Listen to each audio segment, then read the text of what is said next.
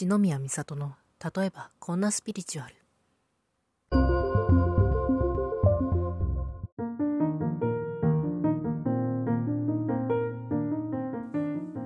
皆さんこんにちは。あるいはおはようございますか。こんばんはかおやすみなさいかもしれませんがソウルライトリーダー篠宮美里です。前回前々回からハイヤーセルフの話をしていてまあハイヤーセルフとはどんな存在かっていうところだったりあるいはなんかちょっと高いところにいる自分自身ってどういうイメージなんだろうなみたいなことをお話しさせていただいたわけですがまあここからちょっとね実践的なというかもうちょっと具体的な内容に入る前に1点ひょっとしたらこうこういうふうに考えられてる方がいらっしゃるかもしれないなということでそこに対しての補足説明みたいなものをさせていただければというふうに思っております。というのもハイヤーセルフってなんか高いところにいる自分だよっていう話をさせていただいてでそれで、まあ、視点が人間として生きている私たちとは違う視点を持っていてでその別の次元というかまあいわゆる高次元っていうふうに呼ばれているような次元で動いているような自分自身だよっていう話をさせていただいたんですけどこれを聞いてじゃあハイヤーセルフの方が優秀なのかなとかなんか自分よりもうんできる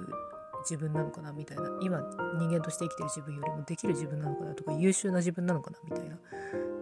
だから逆に言うと人間として今生きている自分は劣っているのかなみたいな風に考えてしまった方いらっしゃるかもしれないんですけどこれに関しては、えーと、全くそんなことはないというふうに私からは言わせていただきます。なんかねやっぱねうんちょっとぶっちゃけちゃうとどうにもこうスピリチュアルっって呼ばれてる界隈まあ、あえて界隈ってここでは言いますけどそのスピリチュアル界隈とかではなんかハイヤーセルフに対してちょっと過剰なねうーん期待みたいなものを持ってたりとかあるいは何というのかなちょっとなんか本当の自分みたいな感じでいや本当の自分ではあるんですけどなんだというか本当の自分とかなんか真の自分みたいななんかそれが素晴らしい自分だとかまあ要するにあんまりこういう表現しませんけどまあ内心ね言葉の裏にその優れた自分より優れた自分だっていう風に思ってしまっているというか、まあ、それがにじみ出ているような表現をしていたりっていうことが、まあ、多々見受けられる。うんまあ、皆さんももしかしたらねこれを聞いてくださってる方もねなんとなくそれを感じ取った経験が終わりかもしれないんですけど、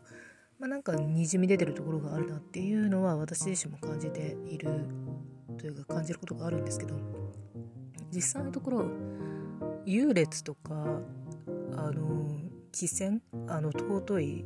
あの癒しの方の汽船ですねとかそういうのは一切ないんですよ基本的には。一切ないというよりそういう基準で分かれてるわけではないっていう感じですかね。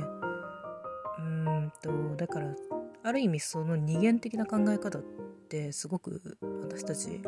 人間として生きている私たちらしい価値観ではあるし、まあ、それはこの地球上においてはまあ必要な側面もあるというかもちろんそれでねあの弊害っていうのも起こってるんですけど一方でやっぱりそういうことで人間社会がここまで成り立ってきたっていうところもありますのでまあ一概に不要とも言えないようなものになってるわけでうんだからその考え方自体がある意味人間らしい考え方なんですよね。でそういう人間らしい考え方で捉えちゃって別にまあ捉えられないことはないんですけどでもなんかそういう視点だけで捉えちゃうとハイヤーセルフの本質っていうのはちょっと理解しづらくなっちゃうかな見づらくなっちゃうかなっていうのが私の感覚というかまあ私の所感ですかね。なのでまあ、そういう風に捉えちゃってもいいんですけどあえてそこはちょっと捉えないであくまでその位置の違いいる場所の違いぐらいにふ風に捉えてた方が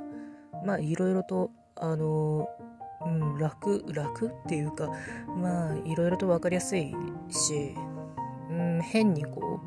う勘ぐらなくてよくなるかなっていうふうには思いますね。なので私としては、えー、と前回前々回でお話ししたようなあくまでいる場所の違いだったり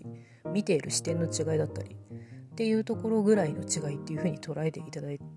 きたいなというふうに思っています。だから、まあ、そういうねなんか優劣とか貴賤とかそういうのをねあのー、そういうニュアンスを入れてはいないということだけご理解いただければ幸いです。とまあこんな感じでハイヤーセルフの捉え方っていうのも私たちがどう捉えるかっていうのは本当に人それぞれだしまあぶっちゃけた話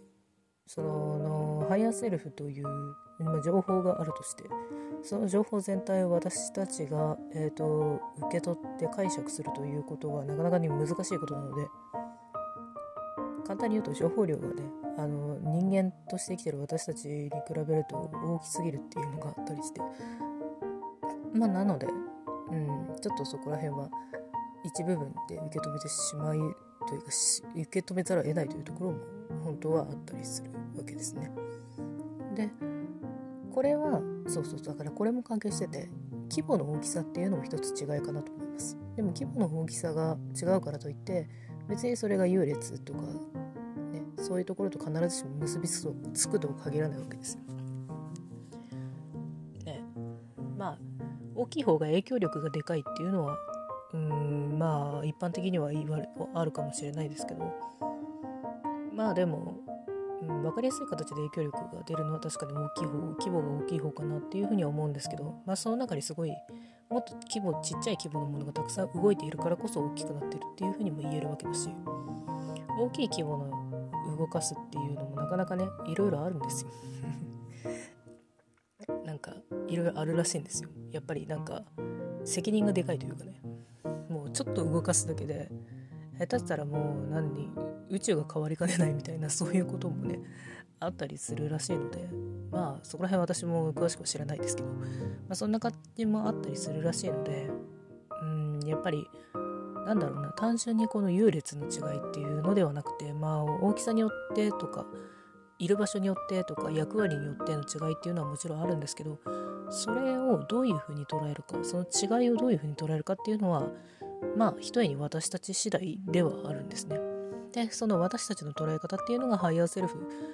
側の捉え方とうんと一緒だとは限らないっていう感じですかね。だから私たちが逆になんかハイヤーセルフに一方的になんかコンプレックスを抱いている状態もハイヤーセルフからしたらなんでっていうふうに 思われてることが結構多いわけですよ。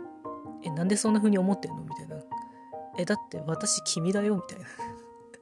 イコールだよみたいな感じで思ってたりっていうことは結構あるかな、うん、あると思います。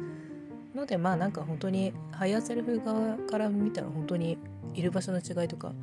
まあ、やっていることの違いとか存在の仕方の違いかな。まあそういう感じぐらいの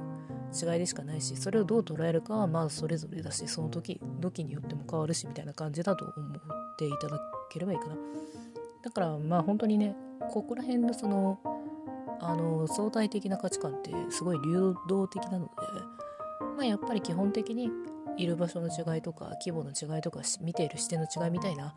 まあその基本的な違いの部分だけとりあえず押さえておいておいていただいた方がいろいろ捉え方ができて面白いかなというふうに思います。まあ応用も利くしね。まあだから再三申し上げますが私としてはそういうふうに捉えていただきたいっていう意図でいろいろ話しております。あこれはあれですよ。ちなみにハイヤーセルフに限らず今まで話してきたガイドとか高次元の存在に関してもまあ割と近いスタンスですね。ちょっとそこら辺はね、あの、他者になってくると、ハイヤーセルフは自分自身なので、まだあれなんですけど、他者になってくると、まあちょっとまたいろいろ絡んできたりとかあるので、まあちょっとそこら辺は、なんていうのかな。まあ、はっきりとこうさ、そこら辺の違いがないですっていう、そこら辺の価値観ないですみたいな感じでは言えないんですけど、まあでも基本的というか本質的には近いところはあると思うので、まあ、そういうふうにね捉える捉えてみるうん考え方っていうのも持ってみると結構世界が広がるかな。そのスピリチュアルに対する解釈とかが広がるかな。見方が変わってくるかなっていうふうに思っていますし私自身はそういう見方を変えていただくきっかけになればという感じで発信しているっていう感じですね。このスタイルで。なんで、まあ、これからもこういう風にグダグダ喋っていくかなと思います。というかこういう風になんかゆるくぶっちゃけながら喋っていくのはそういう理由でっていうところもありますね。なんか あれおかしいな。ハイヤーセルフの話してたはずなのに最後なんか私のスタンスみたいな話になっちゃったんですけど。まあとにかくハイヤーセルフは確かに、まあ、自分自身とはいえ存在の仕方が違ったりいる場所が違ったり見えている視点が違ったりっていう違いがあるわけですね。まあ違いが確かに自分自身でありながら違いはある一側面なんですがまあそれでも結局それぐらいの違いでしかなく他のあのどういう違いを、うん、その違いをどう捉えるかは、まあ、それぞれなので単純にそれが優劣になるとか、まあ、規線が決まっちゃうとかなんか上下関係が決まるみたいなそういうことは一切ないです。まあ決めたいなら好きに決めちゃっていいんですけどそれが絶対的に存在してるっていうことはまずないです。ということを今回はお伝えしました。またでそれを十分、えーと、とりあえずそれを押さえていただいた上で、まあ、次回以降のそのチャンネリングと絡めた話を聞いていただければなというふうに思います。というわけで今回はこの辺りでまた次回お聞きください。あちなみにこのハイヤーセルフの話とか、えーと、ガイドの話とかそこら辺をまとめた無料メールセミナーが配信中ですのでもし文字とかでまとめて、えー、と分かりやすい情報見たいなっていう方はそちらもチェックしていただけると幸いです。概要欄とかでね。というわけでまた次回お会いしましょう。バイバイ。